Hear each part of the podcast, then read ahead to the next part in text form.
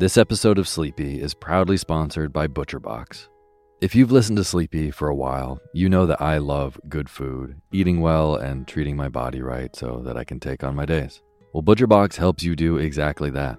They deliver super high quality, 100% grass fed beef, free range organic chicken, crate free pork, and wild caught seafood right to your door.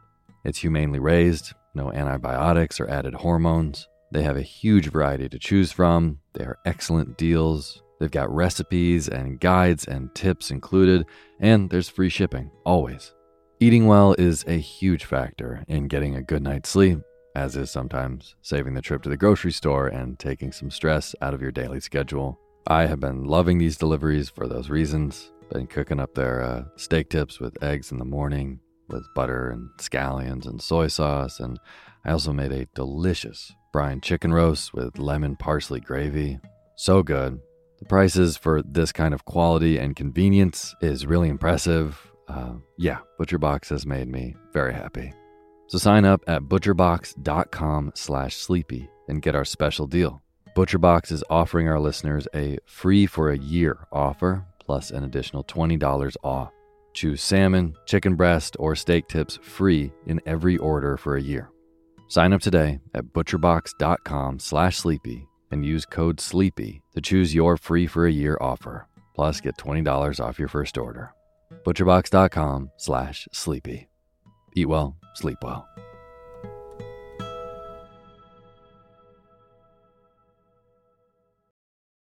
Imagine unlocking a version of yourself that's unstoppable, where mental barriers no longer hold you back.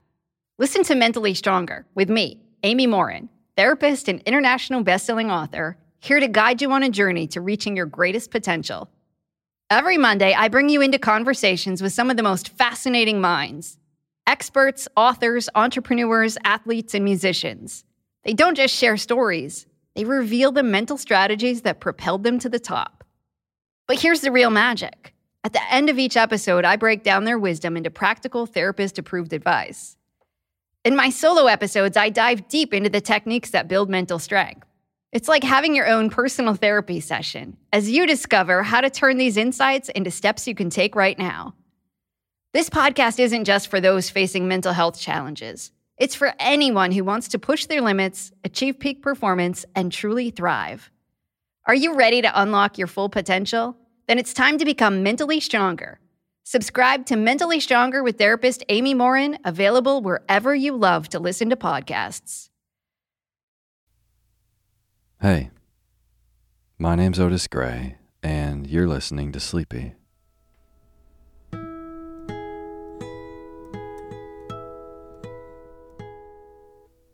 A podcast where I read old books to help you get to sleep, and a proud member of the Airwave Podcast Network.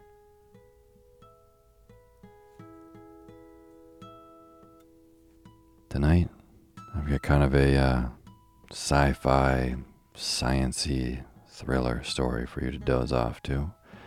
Uh, an author that we have not read on the show tonight, which I very much enjoy reading. But before we get to the bedtime story, I just want to profoundly thank all of our brand new patrons on patreon.com, which is a site where you can go and pledge a couple bucks for an ad free version of the show. So, this week's wonderful new patrons Nell Briggs, Patty Dodd, Vivi Villarreal, Sarah, Oreo Burglar, and Whiskey Mittens. Thank you all so, so much for uh, being a part of making this show. It really, really means a lot. So, thank you. Thank you, thank you. And for anyone who doesn't know, um, these names that I just read are brand new supporters of Sleepy on patreon.com, uh, which is a website where you can directly support the people that make the things that you like. So if you like the Sleepy podcast, um, you can support it by going on Patreon and donating even $1 a month, which goes a really long way. And then if you give $2 a month, uh, like I said earlier, you get access to the ad free version of the show. At $5 a month, you get access to our uh, exclusive poetry feed, with over 50 extra episodes of the show where I read poetry that are not on the regular podcast. But no matter how much you donate, even if it's a dollar, I will read your name in the opening credits of the next show after you do. So, if you would like to be a part of making this show, just go to patreon.com slash sleepy radio. Thank you. And as always, the music you're hearing is by my good friend James Lepkowski, and the cover art for Sleepy is by Gracie Kanan.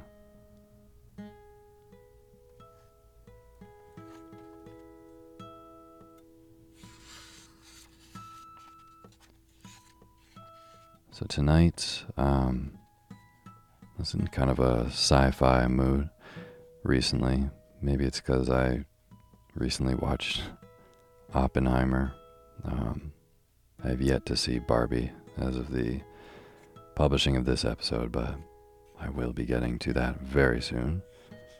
Um, and weirdly enough, this story definitely reminds me a lot of uh, Oppenheimer a little bit, and uh, in that it talks about uh, splitting atoms, and uh, it's very sci-fi and kind of like political and thriller-y. Uh, it's a really great little story, or at least these first couple chapters are. The writing is great, and it's by E. E. Smith, uh, Edward Elmer Smith, and it is called The Skylark of Space. Uh, I really hope you like sleeping to stories like this. And if you do, let me know in uh, the replies on Spotify or, or in the reviews of Apple Podcasts. I would love to know what you think of it. And tonight, you're going to hear these uh, first couple chapters read once so that you can fall deep, deep asleep. And then they're going to repeat themselves so that you can stay deep, deep asleep. Without further ado, The Skylark of Space by Edward Elmer Smith. And now is the time for you to fluff up your pillow just how you like it. Feel yourself melt into your bed. Get real comfortable. Close your eyes. And let me read to you.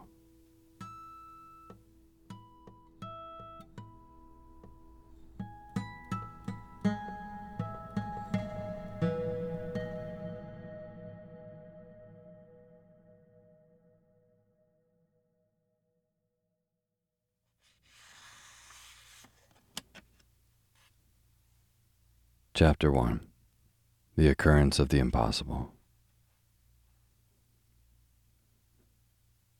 Petrified with astonishment, Richard Seaton stared after the copper steam bath upon which he had been electrolyzing his solution of X, the unknown metal. For as soon as he had removed the beaker, the heavy bath had jumped endwise from under his hand as though it were alive. It had flown with terrific speed over the table, smashing apparatus and bottles of chemicals on its way, and was even now disappearing through the open window. He seized his prism binoculars and focused them upon the flying vessel, a speck in the distance.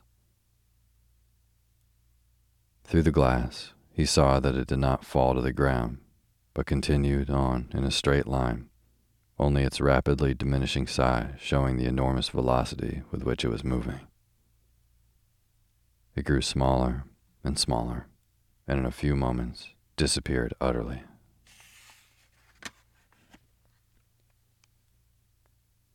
The chemist turned as though in a trance. How was this?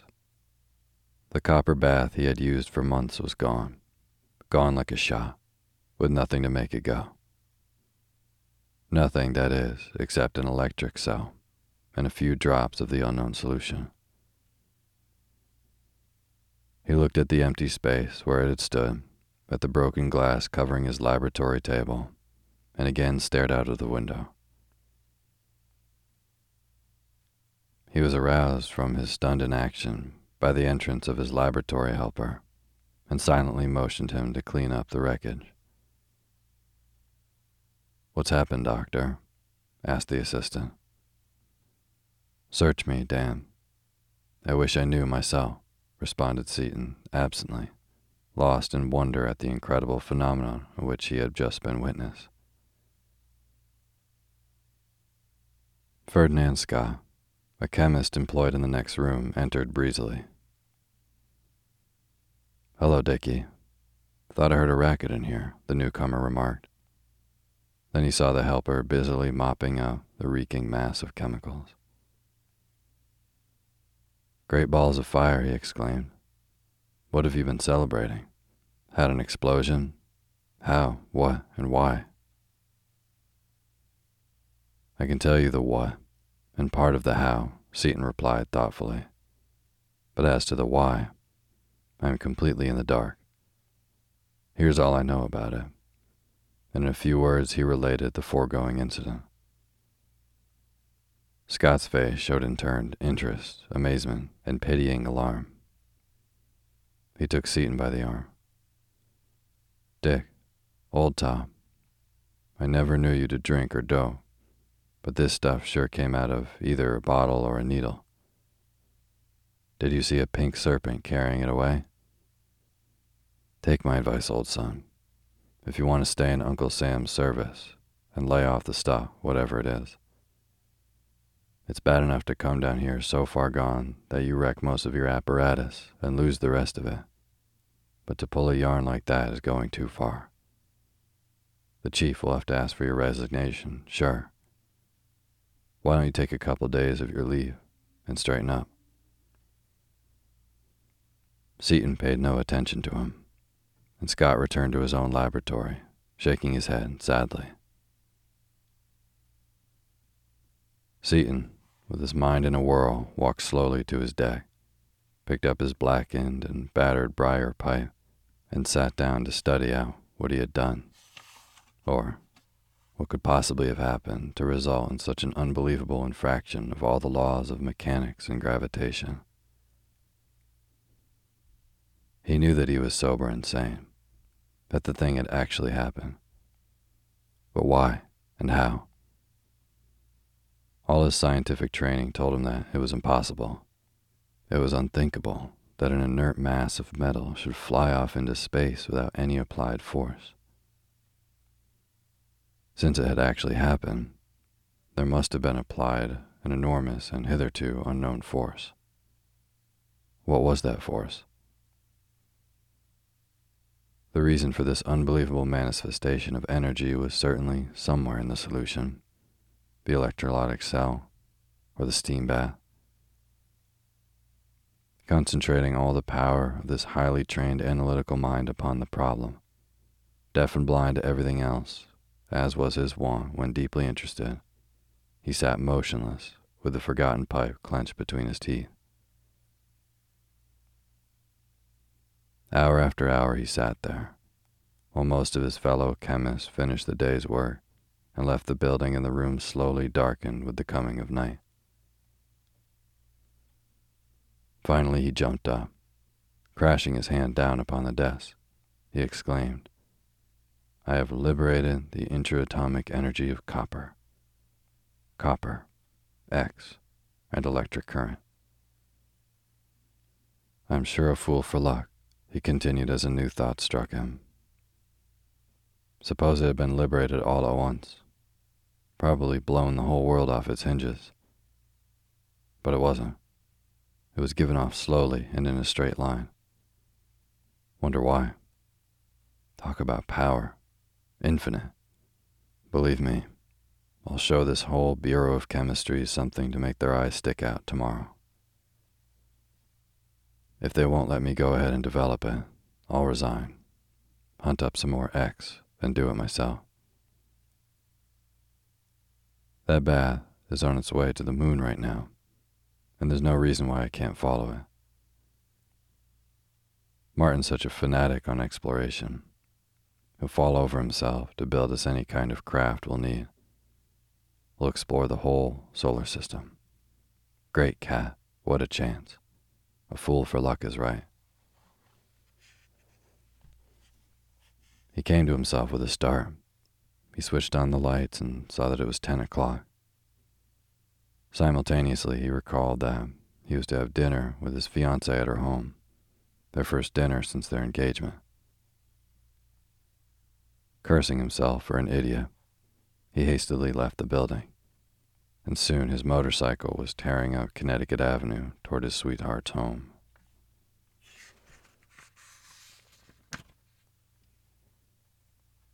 Chapter 2 Steel becomes interested. Dr. Marc Duquesne was in his laboratory, engaged in research upon certain of the rare metals, particularly in regard to their electrochemical properties. He was a striking figure, well over six feet tall, unusually broad shouldered even for his height. He was plainly a man of enormous physical strength.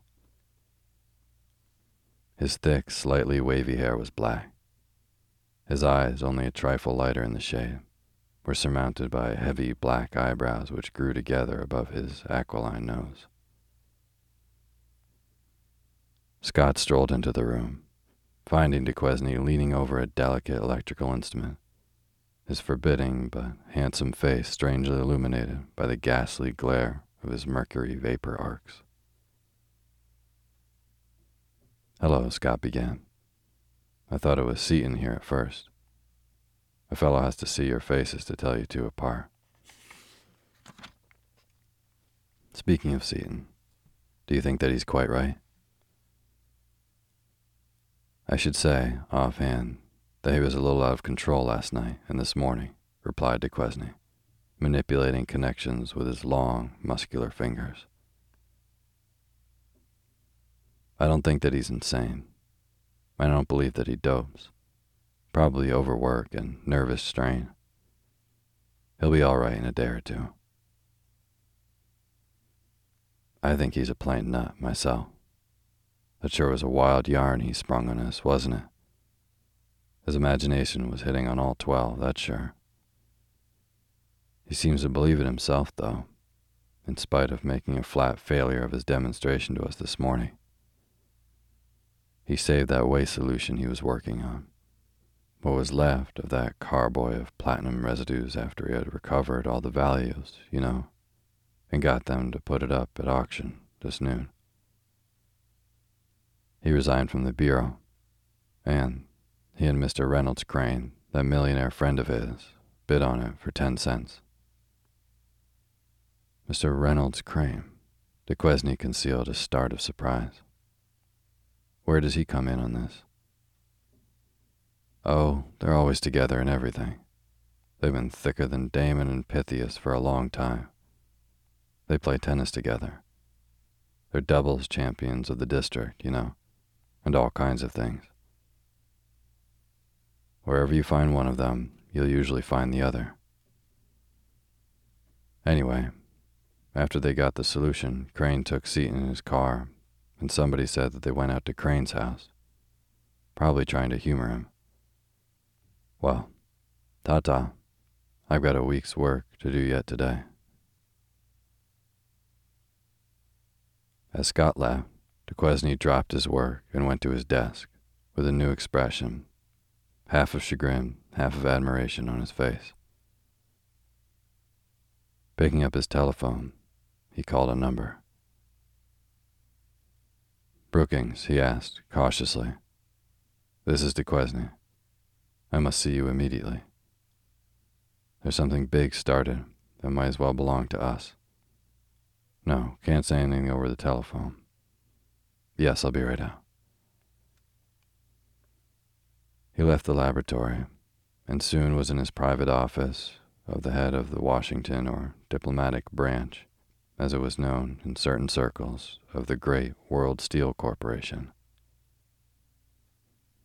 Offices and laboratories were maintained in the city, ostensibly for research work, but in reality to be near to the center of political activity. How do you do, Dr. Duquesne? Brookings said as he seated the visitor. You seem excited. Not excited, but in a hurry, Duquesne replied. The biggest thing in history has just broken, and we've got to work fast if we get in on it. Have you any doubts that I always know what I am talking about? No, answered the other in surprise. Not the slightest. You are widely known as an able man. In fact, you have helped this company several times in various deal or in various ways. Say it, Brookings. Deals is the right word. This one is going to be the biggest ever. The beauty of it is that it should be easy. One simple burglary and an equally simple killing. And won't mean wholesale murder, as did that. Oh no, Doctor. Not murder. Unavoidable accidents. Why not call things by their right names and save breath, as long as we're alone? I'm not squeamish. But to get down to business. You know Seaton, of our division, of course. He has been recovering the various rare metals from all the residues that have accumulated in the Bureau for years.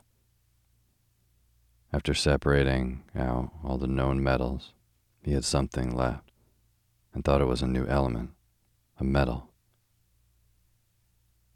In one of his attempts to get it into a metallic state, a little of its solution fizzed out and over a copper steam bath or tank, which instantly flew out of the window like a bullet. It went clear out of sight, out of range of his binoculars, just that quick. He snapped his fingers under Brookings' nose. Now that discovery means such power as the world never dreamed of. In fact, if Seaton hadn't had all the luck in the world with him yesterday, he would have blown half of North America off the map. Chemists have known for years that all matter contains enormous stores of intraatomic energy but have always considered it bound, that is, incapable of liberation. Seaton has liberated it. And that means that with the process worked out, the corporation could furnish power to the entire world at very little expense. A look of scornful unbelief passed over Brookings' face. Sneer if you like, de Duquesne continued evenly. Your ignorance doesn't change the fact in any particular. Do you know what intraatomic energy is? I'm afraid that I don't exactly. Well, it's the force that exists between the ultimate component parts of matter, if you can understand that. A child ought to. Call in your chief chemist and ask him what would happen if somebody would liberate the intraatomic energy of 100 pounds of copper. Pardon me, doctor. I didn't presume to doubt you. I will call him in. He telephoned a request, and soon a man in white appeared. In response to the question, he thought for a moment, then smiled slowly. If it were done instantaneously, it would probably blow the entire world into a vapor and might force it clear out of its orbit. If it could be controlled, it would furnish millions of horsepower for a long time. But it can't be done. The energy is bound. Its liberation is an impossibility, in the same class with perpetual motion. Is that all, Mr. Brookings? As the chemist left, Brookings turned again to his visitor with an apologetic air.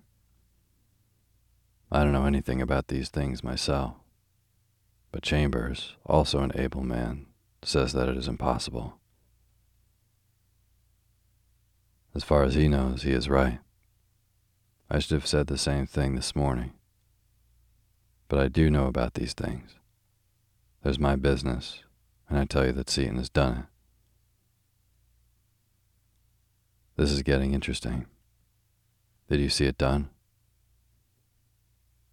No.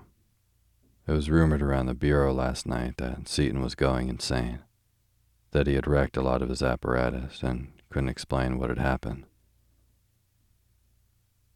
This morning, he called a lot of us into his laboratory, told us what I have just told you, and poured some of his solution on a copper wire.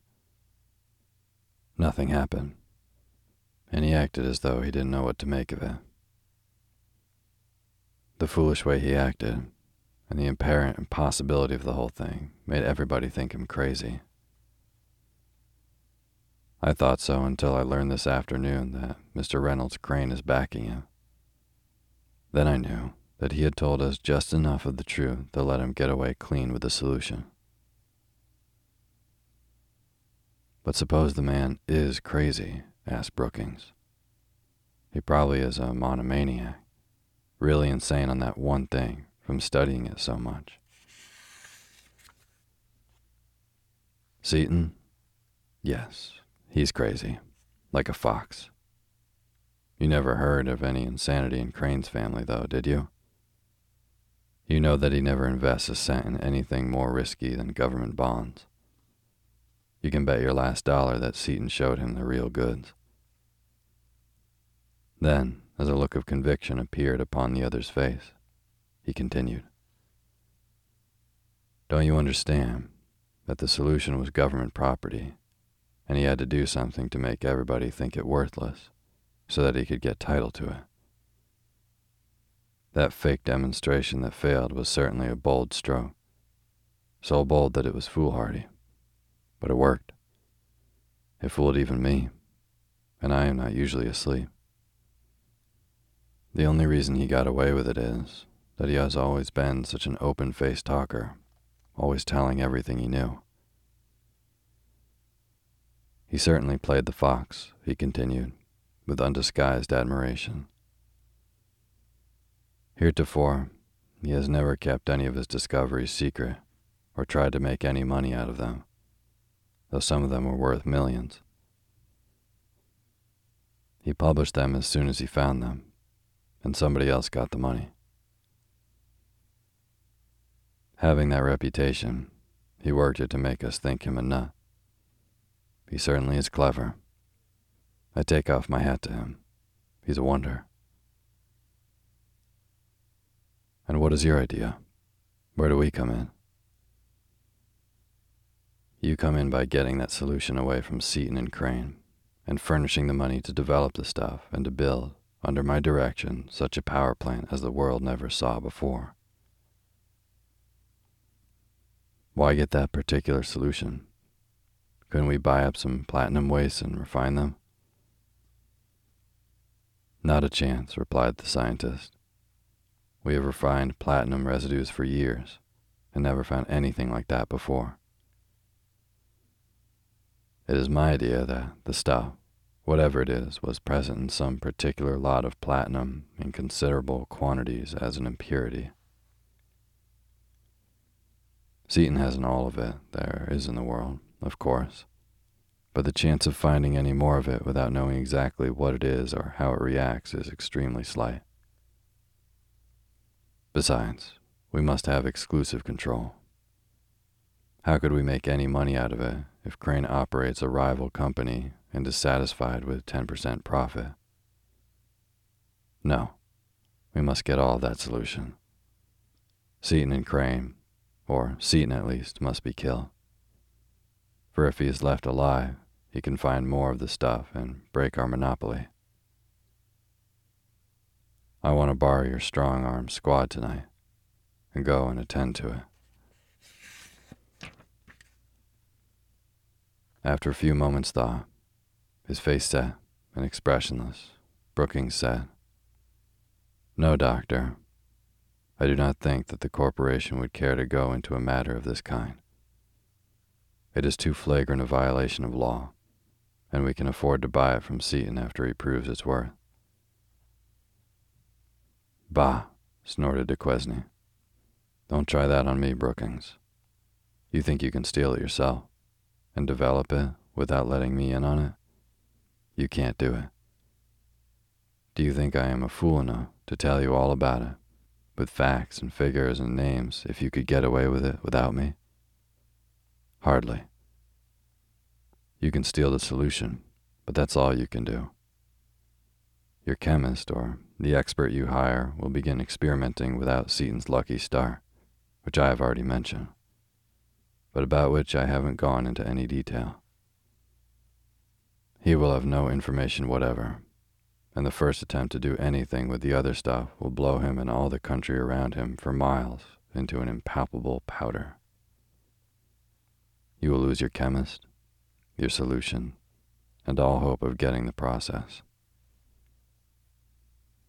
There are only two men in the United States, or in the world for that matter, with brains enough and information enough to work it out. One is Richard B. Seaton, the other is Marc C. Duquesne. Seaton certainly won't handle it for you. Money can't buy him and Crane, and you know it. You must come to me. If you don't believe that now, you will very shortly, after you try it alone. Brookings, caught in his duplicity and half convinced of the truth of Duquesne's statements, still temporized. You're modest, aren't you, Doctor? he asked, smiling. Modest? No, said the other calmly. Modesty never got anybody anything but praise, and I prefer something more substantial. However, I never exaggerate or make overstatements, as you should know. What I have said is merely a statement of fact.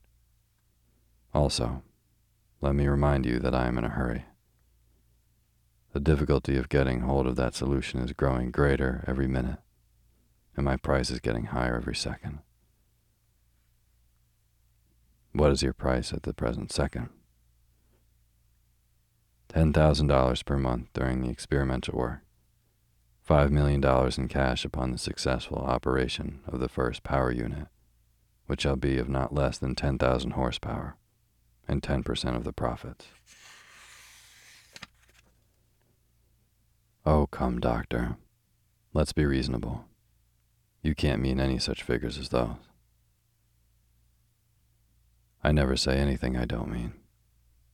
I have done a lot of dirty work with you people before and never got much of anything out of it. You were always too strong for me. That is, I couldn't force you without exposing my own crookedness. But now I've got you right where I want you. That's my price. Take it or leave it. If you don't take it now, the first two of those figures will be doubled when you do come to me. I won't go to anybody else, though others would be glad to get it on my terms, because I have a reputation to maintain, and you are the only ones who know that I am crooked. I know that my reputation is safe as long as I work with you because I know enough about you to send you all big fellows clear down to Perkins, away for life. I also know that knowledge will not shorten my days, as I am too valuable a man for you to kill, as you did. Please, doctor, don't use such language. Why not? interrupted Duquesne in his cold, level voice. It's all true. What do a few lives amount to, as long as they're not yours or mine? As I said, I can trust you, more or less. You can trust me because you know that I can't send you up without going with you. Therefore, I'm going to let you go ahead without me as far as you can. It won't be far. Do you want me to come in now or later? I'm afraid we can't do business on any such terms as that, said Brookings, shaking his head. We can undoubtedly buy the power rights from Seaton for what you ask. You don't fool me for a second, Brookings. Go ahead and steal the solution, but take my advice and give your chemist only a little of it. A very little of that stuff will go a long way, and you will want to have some left when you have to call me in. Make him experiment with extremely small quantities. I would suggest that he work in the woods at least a hundred miles from his nearest neighbor, though it matters nothing to me how many people you kill. That's the only pointer I will give you. I'm giving it merely to keep you from blowing up the whole country, he concluded with a grim smile. Goodbye. As the door closed behind the cynical scientist, Brookings took a small gold instrument, very like a watch, from his pocket. He touched a button and held the machine close to his lips. Perkins, he said softly, Mr. Reynolds Crane has in his house a bottle of solution. Yes, sir. Can you describe it? Not exactly. It is greenish yellow in color, and I gather that it is in a small bottle, as there isn't much of the stuff in the world. I don't know what it smells or tastes like, and I wouldn't advise experimenting with it, as it seems to be a violent explosive and is probably poisonous. Any bottle of solution of that color kept in a particularly safe place would probably be the one. Let me caution you that this is the biggest thing you have ever been in, and it must not fail. Any effort to purchase it would be useless, however large a figure were named. If the bottle were only partly emptied and filled up with water, I don't believe anyone would notice the difference, at least for some time. Do you? Probably not, sir. Goodbye. Next morning, shortly after the office opened, Perkins, whose principal characteristic was that of absolute noiselessness, glided smoothly into Brookings' office. Taking a small bottle, about half full of greenish yellow liquid from his pocket, he furtively placed it under some papers upon his superior's desk. A man found this last night, sir, and thought it might belong to you. He said this was a little less than half of it, but that you could have the rest any time you wanted. Thank you, Perkins. He was right. It is ours. Here's a letter which just came, handing him an envelope, which rustled as Perkins folded it into a small compass and thrust it into his vest pocket. Good morning. As Perkins slid out, Brookings spoke into his telephone and soon Chambers, his chief chemist, appeared. Dr. Chambers, Brookings began, showing him the bottle. I have here a solution which in some way is capable of liberating the intraatomic energy of matter, about which I asked you yesterday. It works on copper. I would like to have you work out the process for us, if you will. What about the man who discovered the process? Asked Chambers as he touched the bottle gingerly. He is not available. Surely what one chemist can do, others can. You will not have to work alone. You can hire the biggest men in the line to help you. Expense is no object. No, it wouldn't be if such a process could be worked out. Let me see. Whom can we get? Dr. Seaton is probably the best man in the country for such research. But I don't think that we can get him.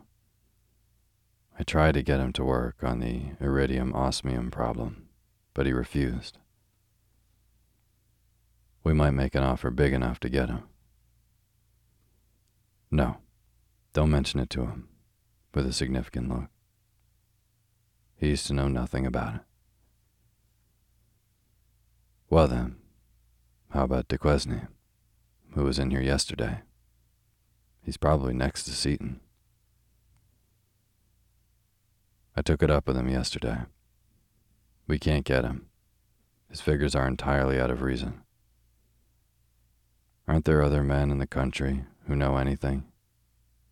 You're a good man. Why don't you tackle it yourself? Because I don't know anything about that particular line of research and I want to keep on living a while longer, the chemist replied bluntly. There are other good men whom I can get, however. Von Schravendick, of our own laboratory, is nearly as good as either Seaton or Duquesne. He has done a lot of work on radioactivity and that sort of thing, and I think he would like to work on it. All right. Please get it started without delay. Give him about a quarter of the solution and have the rest put into a vault. Be sure that his laboratory is set up far enough away from everything else to avoid trouble in case of an explosion, and caution him not to work on too much copper at once. I gather that an ounce or so will be plenty. The chemist went back to his laboratory and sought his first assistant. Van, he began. Mr. Brookings has been listening to some lunatic who claims to have solved the mystery of liberating intraatomic energy. That's old stuff, the assistant said, laughing. That and perpetual motion are always with us. What did you tell him? I didn't get a chance to tell him anything. He told me. Yesterday, you know. He asked me what would happen if it could be liberated. And I answered him truthfully that lots of things would happen, and volunteered information that it was impossible. Just now he called me in, gave me this bottle of solution, saying that it contained the answer to the puzzle, and wanted me to work it out. I told him that it was out of my line, and that I was afraid of it, which I would be if I thought there was anything in it, but that was way more or less in your line, and he said to put you on it right away. He also said that expense was no object, to set up an independent laboratory a hundred miles off in the woods to be safe in case of an explosion, and to caution you not to use too much copper at once, that an ounce or so would be plenty. An ounce. 10,000 tons of nitroglycerin. I'll say an ounce would be plenty, if the stuff is any good at all, which of course it isn't. Queer, isn't it? how the old man would fall for anything like that. How did he explain the failure of the discoverer to develop it himself? He said the discoverer is not available, answered Chambers with a laugh. I'll bet he isn't available. He's back in St. Elizabeth's again by this time, where he came from. I suggested that we get either Seaton or Duquesne of rare metals to help us on it and he said that they both refused to touch it, or words to that effect. If those two turned down a chance to work on a thing as big as this would be, there probably is nothing in this particular solution that is worth a rap. But what Brookings says goes around here, so it's you for the woods. And don't take any chances either.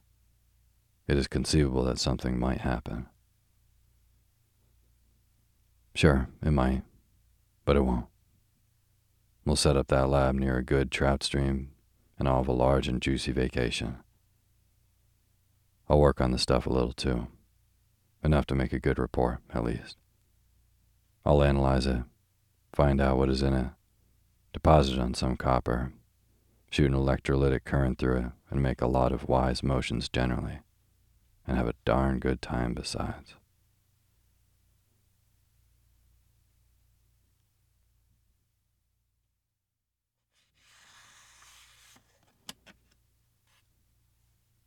Chapter 1 The Occurrence of the Impossible. Petrified with astonishment, Richard Seaton stared after the copper steam bath upon which he had been electrolyzing his solution of X, the unknown metal. For as soon as he had removed the beaker, the heavy bath had jumped endwise from under his hand as though it were alive.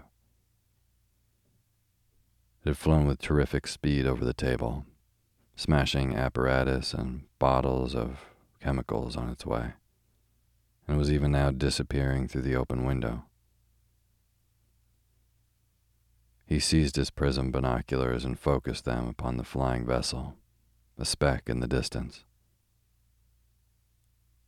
Through the glass, he saw that it did not fall to the ground, but continued on in a straight line only its rapidly diminishing size showing the enormous velocity with which it was moving. It grew smaller and smaller, and in a few moments disappeared utterly.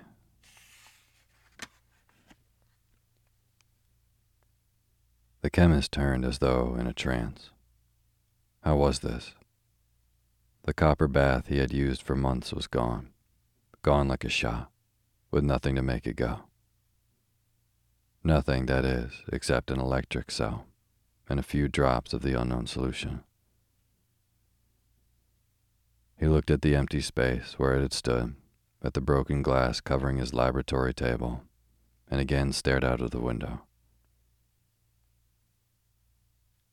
He was aroused from his stunned inaction by the entrance of his laboratory helper and silently motioned him to clean up the wreckage. What's happened, Doctor? asked the assistant. Search me, Dan. I wish I knew myself, responded Seaton absently, lost in wonder at the incredible phenomenon of which he had just been witness. Ferdinand Scott, a chemist employed in the next room entered breezily. Hello, Dickie. Thought I heard a racket in here, the newcomer remarked. Then he saw the helper busily mopping up the reeking mass of chemicals. Great balls of fire, he exclaimed. What have you been celebrating? Had an explosion? How, what, and why? I can tell you the what and part of the how, Seaton replied thoughtfully. But as to the why, I am completely in the dark. Here's all I know about it. And in a few words, he related the foregoing incident. Scott's face showed in turn interest, amazement, and pitying alarm. He took Seaton by the arm. Dick, old Tom, I never knew you to drink or dope but this stuff sure came out of either a bottle or a needle. Did you see a pink serpent carrying it away? Take my advice, old son. If you want to stay in Uncle Sam's service and lay off the stuff, whatever it is. It's bad enough to come down here so far gone that you wreck most of your apparatus and lose the rest of it. But to pull a yarn like that is going too far. The chief will have to ask for your resignation, sure. Why don't you take a couple days of your leave and straighten up? Seaton paid no attention to him, and Scott returned to his own laboratory, shaking his head sadly. Seaton, with his mind in a whirl, walked slowly to his deck, picked up his blackened and battered briar pipe, and sat down to study out what he had done, or what could possibly have happened to result in such an unbelievable infraction of all the laws of mechanics and gravitation? He knew that he was sober and sane, that the thing had actually happened. But why and how? All his scientific training told him that it was impossible. It was unthinkable that an inert mass of metal should fly off into space without any applied force. Since it had actually happened, there must have been applied an enormous and hitherto unknown force. What was that force? The reason for this unbelievable manifestation of energy was certainly somewhere in the solution the electrolytic cell or the steam bath. Concentrating all the power of this highly trained analytical mind upon the problem, deaf and blind to everything else, as was his wont when deeply interested. He sat motionless, with the forgotten pipe clenched between his teeth. Hour after hour he sat there, while most of his fellow chemists finished the day's work and left the building and the room slowly darkened with the coming of night. Finally he jumped up. Crashing his hand down upon the desk, he exclaimed, I have liberated the intraatomic energy of copper. Copper, X, and electric current. I'm sure a fool for luck, he continued as a new thought struck him. Suppose it had been liberated all at once, probably blown the whole world off its hinges. But it wasn't. It was given off slowly and in a straight line, Wonder why? Talk about power. Infinite. Believe me, I'll show this whole Bureau of Chemistry something to make their eyes stick out tomorrow. If they won't let me go ahead and develop it, I'll resign, hunt up some more X, and do it myself. That bath is on its way to the moon right now, and there's no reason why I can't follow it. Martin's such a fanatic on exploration. He'll fall over himself to build us any kind of craft we'll need. We'll explore the whole solar system. Great cat, what a chance. A fool for luck is right. He came to himself with a start. He switched on the lights and saw that it was 10 o'clock. Simultaneously, he recalled that he was to have dinner with his fiancée at her home, their first dinner since their engagement. Cursing himself for an idiot, he hastily left the building, and soon his motorcycle was tearing up Connecticut Avenue toward his sweetheart's home.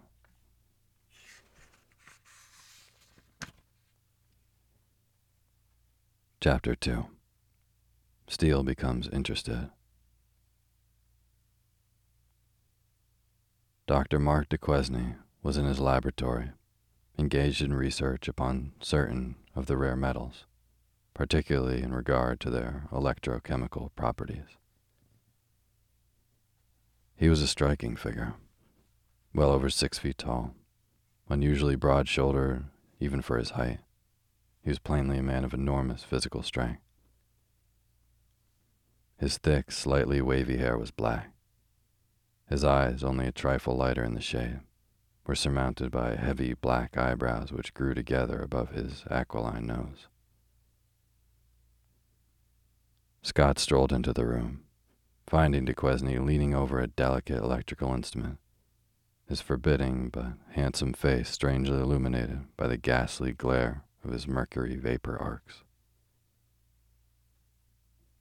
Hello, Scott began. I thought it was Seaton here at first. A fellow has to see your faces to tell you two apart. Speaking of Seaton, do you think that he's quite right? I should say, offhand, that he was a little out of control last night and this morning, replied Duquesne, manipulating connections with his long, muscular fingers. I don't think that he's insane. I don't believe that he dopes. Probably overwork and nervous strain. He'll be all right in a day or two. I think he's a plain nut myself. That sure was a wild yarn he sprung on us, wasn't it? His imagination was hitting on all twelve, that's sure. He seems to believe it himself, though, in spite of making a flat failure of his demonstration to us this morning. He saved that waste solution he was working on. What was left of that carboy of platinum residues after he had recovered all the values, you know, and got them to put it up at auction this noon. He resigned from the Bureau, and he and Mr. Reynolds Crane, that millionaire friend of his, bid on it for ten cents. Mr. Reynolds Crane, Duquesne concealed a start of surprise. Where does he come in on this? Oh, they're always together in everything. They've been thicker than Damon and Pythias for a long time. They play tennis together. They're doubles champions of the district, you know and all kinds of things. Wherever you find one of them, you'll usually find the other. Anyway, after they got the solution, Crane took Seaton in his car, and somebody said that they went out to Crane's house, probably trying to humor him. Well, ta ta. I've got a week's work to do yet today. As Scott left, Duquesne dropped his work and went to his desk with a new expression, half of chagrin, half of admiration on his face. Picking up his telephone, he called a number. Brookings, he asked, cautiously. This is Duquesne. I must see you immediately. There's something big started, that might as well belong to us. No, can't say anything over the telephone. Yes, I'll be right out. He left the laboratory and soon was in his private office of the head of the Washington or diplomatic branch, as it was known in certain circles, of the great World Steel Corporation. Offices and laboratories were maintained in the city, ostensibly for research work, but in reality to be near to the center of political activity. How do you do, Dr. Duquesne? Brookings said as he seated the visitor. You seem excited. Not excited, but in a hurry, Duquesne replied. The biggest thing in history has just broken, and we've got to work fast if we get in on it. Have you any doubts that I always know what I am talking about? No, answered the other in surprise. Not the slightest. You are widely known as an able man. In fact, you have helped this company several times in various deal or in various ways. Say it, Brookings. Deals is the right word. This one is going to be the biggest ever. The beauty of it is that it should be easy. One simple burglary and an equally simple killing. It won't mean wholesale murder, as did that. Oh no, doctor. Not murder. Unavoidable accidents. Why not call things by their right names and save breath, as long as we're alone? I'm not squeamish. But to get down to business. You know Seaton, of our division, of course. He has been recovering the various rare metals from all the residues that have accumulated in the Bureau for years. After separating out all the known metals, he had something left and thought it was a new element, a metal. In one of his attempts to get it into a metallic state, a little of its solution fizzed out and over a copper steam bath or tank, which instantly flew out of the window like a bullet. It went clear out of sight, out of range of his binoculars, just that quick. He snapped his fingers under Brookings' nose. Now that discovery means such power as the world never dreamed of. In fact, if Seaton hadn't had all the luck in the world with him yesterday, he would have blown half of North America off the map. Chemists have known for years that all matter contains enormous stores of intraatomic energy, but have always considered it bound, that is, incapable of liberation. Seaton has liberated it. And that means that with the process worked out, the corporation could furnish power to the entire world at very little expense. A look of scornful unbelief passed over Brookings' face. Sneer if you like, Duquesne continued evenly. Your ignorance doesn't change the fact in any particular. Do you know what intraatomic energy is? I'm afraid that I don't exactly. Well, it's the force that exists between the ultimate component parts of matter, if you can understand that. A child ought to. Call in your chief chemist and ask him what would happen if somebody would liberate the intraatomic energy of 100 pounds of copper. Pardon me, doctor. I didn't presume to doubt you. I will call him in. He telephoned a request, and soon a man in white appeared. In response to the question, he thought for a moment, then smiled slowly.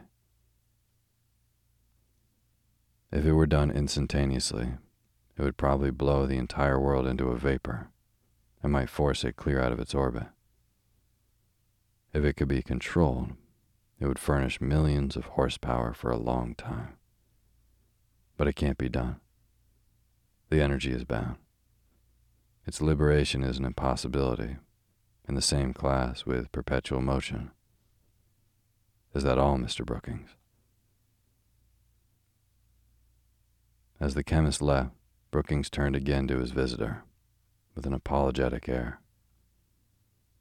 I don't know anything about these things myself, but Chambers, also an able man, says that it is impossible. As far as he knows, he is right. I should have said the same thing this morning. But I do know about these things. There's my business, and I tell you that Seaton has done it. This is getting interesting. Did you see it done? No. It was rumored around the Bureau last night that Seaton was going insane, that he had wrecked a lot of his apparatus and couldn't explain what had happened. This morning, he called a lot of us into his laboratory, told us what I have just told you, and poured some of his solution on a copper wire. Nothing happened, and he acted as though he didn't know what to make of it. The foolish way he acted, and the apparent impossibility of the whole thing, made everybody think him crazy. I thought so until I learned this afternoon that Mr. Reynolds Crane is backing him. Then I knew that he had told us just enough of the truth to let him get away clean with the solution. But suppose the man is crazy, asked Brookings. He probably is a monomaniac, really insane on that one thing from studying it so much. Seaton? Yes, He's crazy, like a fox. You never heard of any insanity in Crane's family, though, did you? You know that he never invests a cent in anything more risky than government bonds. You can bet your last dollar that Seaton showed him the real goods. Then, as a look of conviction appeared upon the other's face, he continued, Don't you understand that the solution was government property and he had to do something to make everybody think it worthless so that he could get title to it. That fake demonstration that failed was certainly a bold stroke, so bold that it was foolhardy, but it worked. It fooled even me, and I am not usually asleep. The only reason he got away with it is that he has always been such an open faced talker, always telling everything he knew. He certainly played the fox, he continued, with undisguised admiration. Heretofore, he has never kept any of his discoveries secret or tried to make any money out of them, though some of them were worth millions. He published them as soon as he found them, and somebody else got the money. Having that reputation, he worked it to make us think him a nut. He certainly is clever. I take off my hat to him. He's a wonder. And what is your idea? Where do we come in? You come in by getting that solution away from Seaton and Crane and furnishing the money to develop the stuff and to build, under my direction, such a power plant as the world never saw before. Why get that particular solution? Couldn't we buy up some platinum wastes and refine them? Not a chance, replied the scientist. We have refined platinum residues for years and never found anything like that before. It is my idea that the stuff, whatever it is, was present in some particular lot of platinum in considerable quantities as an impurity. Seaton hasn't all of it there is in the world, of course, but the chance of finding any more of it without knowing exactly what it is or how it reacts is extremely slight. Besides, we must have exclusive control. How could we make any money out of it if Crane operates a rival company and is satisfied with 10% profit? No, we must get all that solution. Seaton and Crane, or Seaton at least, must be killed for if he is left alive, he can find more of the stuff and break our monopoly. I want to borrow your strong arm squad tonight and go and attend to it. After a few moments' thought, his face set and expressionless, Brookings said, No, doctor. I do not think that the corporation would care to go into a matter of this kind. It is too flagrant a violation of law, and we can afford to buy it from Seaton after he proves its worth. Bah, snorted Duquesne. Don't try that on me, Brookings. You think you can steal it yourself and develop it without letting me in on it? You can't do it. Do you think I am a fool enough to tell you all about it, with facts and figures and names, if you could get away with it without me? Hardly. You can steal the solution, but that's all you can do. Your chemist or the expert you hire will begin experimenting without Seaton's lucky star, which I have already mentioned, but about which I haven't gone into any detail. He will have no information whatever, and the first attempt to do anything with the other stuff will blow him and all the country around him for miles into an impalpable powder. You will lose your chemist, your solution, and all hope of getting the process. There are only two men in the United States, or in the world for that matter, with brains enough and information enough to work it out. One is Richard B. Seaton, the other is Marc C. Duquesne. Seatonley certainly won't handle it for you. Money can't buy him and Crane, and you know it. You must come to me. If you don't believe that now, you will very shortly, after you try it alone. Brookings, caught in his duplicity and half convinced of the truth of Duquesne's statements, still temporized. You're modest, aren't you, Doctor? he asked smiling. Modest? No, said the other calmly. Modesty never got anybody anything but praise, and I prefer something more substantial. However, I never exaggerate or make overstatements, as you should know. What I have said is merely a statement of fact. Also, let me remind you that I am in a hurry. The difficulty of getting hold of that solution is growing greater every minute, and my price is getting higher every second. What is your price at the present second? $10,000 per month during the experimental work, $5 million in cash upon the successful operation of the first power unit, which shall be of not less than 10,000 horsepower, and 10% of the profits. Oh, come, doctor. Let's be reasonable. You can't mean any such figures as those. I never say anything I don't mean. I have done a lot of dirty work with you people before and never got much of anything out of it. You were always too strong for me. That is, I couldn't force you without exposing my own crookedness. But now I've got you right where I want you. That's my price. Take it or leave it. If you don't take it now, the first two of those figures will be doubled when you do come to me. I won't go to anybody else, though others would be glad to get it on my terms, because I have a reputation to maintain, and you are the only ones who know that I am crooked. I know that my reputation is safe as long as I work with you because I know enough about you to send you all big fellows clear down to Perkins, away for life. I also know that knowledge will not shorten my days, as I am too valuable a man for you to kill, as you did. Please, doctor, don't use such language. Why not? interrupted Duquesne in his cold, level voice. It's all true. What do a few lives amount to, as long as they're not yours or mine? As I said, I can trust you, more or less. You can trust me because you know that I can't send you up without going with you. Therefore, I'm going to let you go ahead without me as far as you can. It won't be far.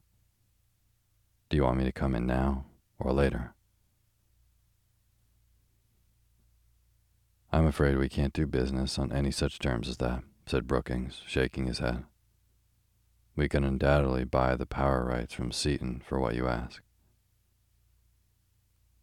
You don't fool me for a second, Brookings.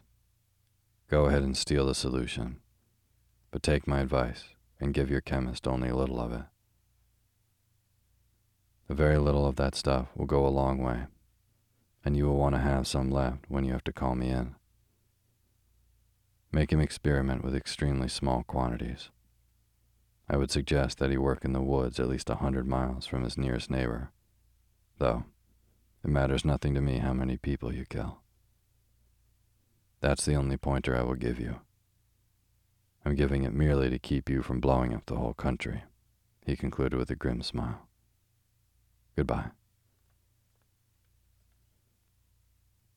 As the door closed behind the cynical scientist, Brookings took a small gold instrument, very like a watch, from his pocket.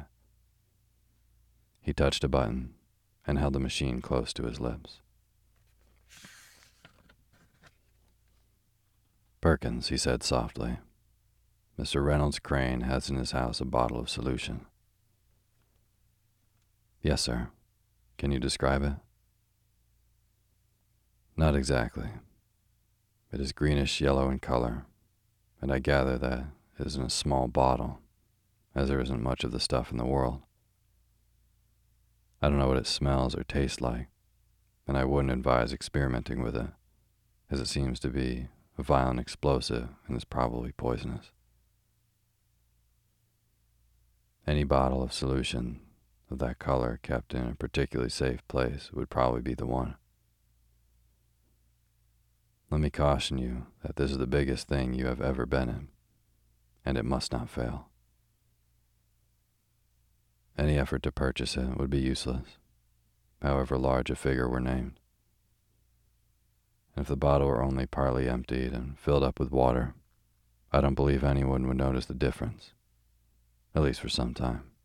Do you? Probably not, sir. Goodbye.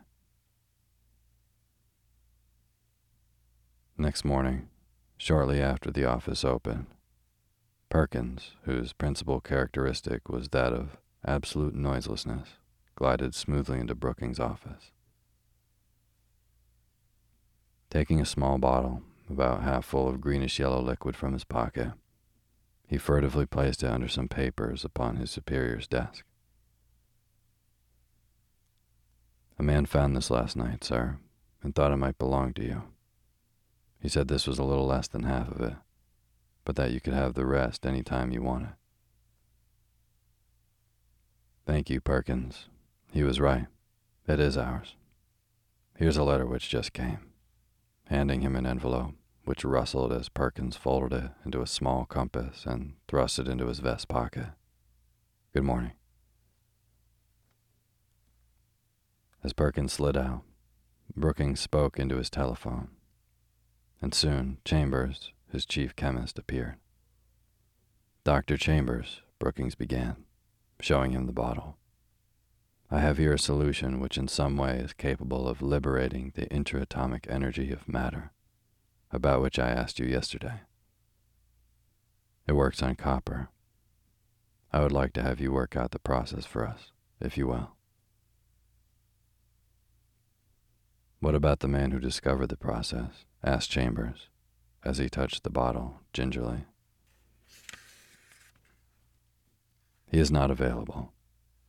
Surely what one chemist can do, others can. You will not have to work alone. You can hire the biggest men in the line to help you. Expense is no object. No, it wouldn't be if such a process could be worked out. Let me see. Whom can we get? Dr. Seaton is probably the best man in the country for such research. But I don't think that we can get him. I tried to get him to work on the iridium osmium problem, but he refused. We might make an offer big enough to get him. No, don't mention it to him, with a significant look. He's to know nothing about it. Well then, How about Duquesne, who was in here yesterday? He's probably next to Seaton. I took it up with him yesterday. We can't get him. His figures are entirely out of reason. Aren't there other men in the country who know anything? You're a good man. Why don't you tackle it yourself? Because I don't know anything about that particular line of research, and I want to keep on living a while longer, the chemist replied bluntly. There are other good men whom I can get, however. Von Schravendick, of our own laboratory, is nearly as good as either Seaton or Duquesne. He has done a lot of work on radioactivity and that sort of thing, and I think he would like to work on it. All right. Please get it started without delay. Give him about a quarter of the solution and have the rest put into a vault. Be sure that his laboratory is set up far enough away from everything else to avoid trouble in case of an explosion, and caution him not to work on too much copper at once. I gather that an ounce or so will be plenty. The chemist went back to his laboratory and sought his first assistant. Van, he began. Mr. Brookings has been listening to some lunatic who claims to have solved the mystery of liberating interatomic energy. That's old stuff, the assistant said, laughing. That and perpetual motion are always with us. What did you tell him? I didn't get a chance to tell him anything. He told me. Yesterday, you know. He asked me what would happen if it could be liberated and I answered him truthfully that lots of things would happen, and volunteered information that it was impossible. Just now he called me and gave me this bottle of solution, saying that it contained the answer to the puzzle, and wanted me to work it out. I told him that it was out of my line, and that I was afraid of it, which I would be if I thought there was anything in it, but that it way more or less in your line and he said to put you on it right away. He also said that expense was no object, to set up an independent laboratory a hundred miles off in the woods, to be safe in case of an explosion, and to caution you not to use too much copper at once, that an ounce or so would be plenty. An ounce. 10,000 tons of nitroglycerin. I'll say an ounce would be plenty, if the stuff is any good at all, which of course it isn't. Queer, isn't it, how the old man would fall for anything like that? How did he explain the failure of the discoverer to develop it himself? He said the discoverer is not available, answered Chambers with a laugh. I'll bet he isn't available. He's back in St. Elizabeth's again by this time, where he came from. I suggested that we get either Seaton or Duquesne of rare metals to help us on it, and he said that they both refused to touch it, or words to that effect. If those two turned down a chance to work on a thing as big as this would be, there probably is nothing in this particular solution that is worth a rap. But what Brookings says goes around here, so it's you for the woods. And don't take any chances either. It is conceivable that something might happen. Sure, it might, but it won't. We'll set up that lab near a good trout stream, and I'll have a large and juicy vacation. I'll work on the stuff a little too. Enough to make a good report, at least. I'll analyze it, find out what is in it, deposit it on some copper, shoot an electrolytic current through it, and make a lot of wise motions generally and have a darn good time besides.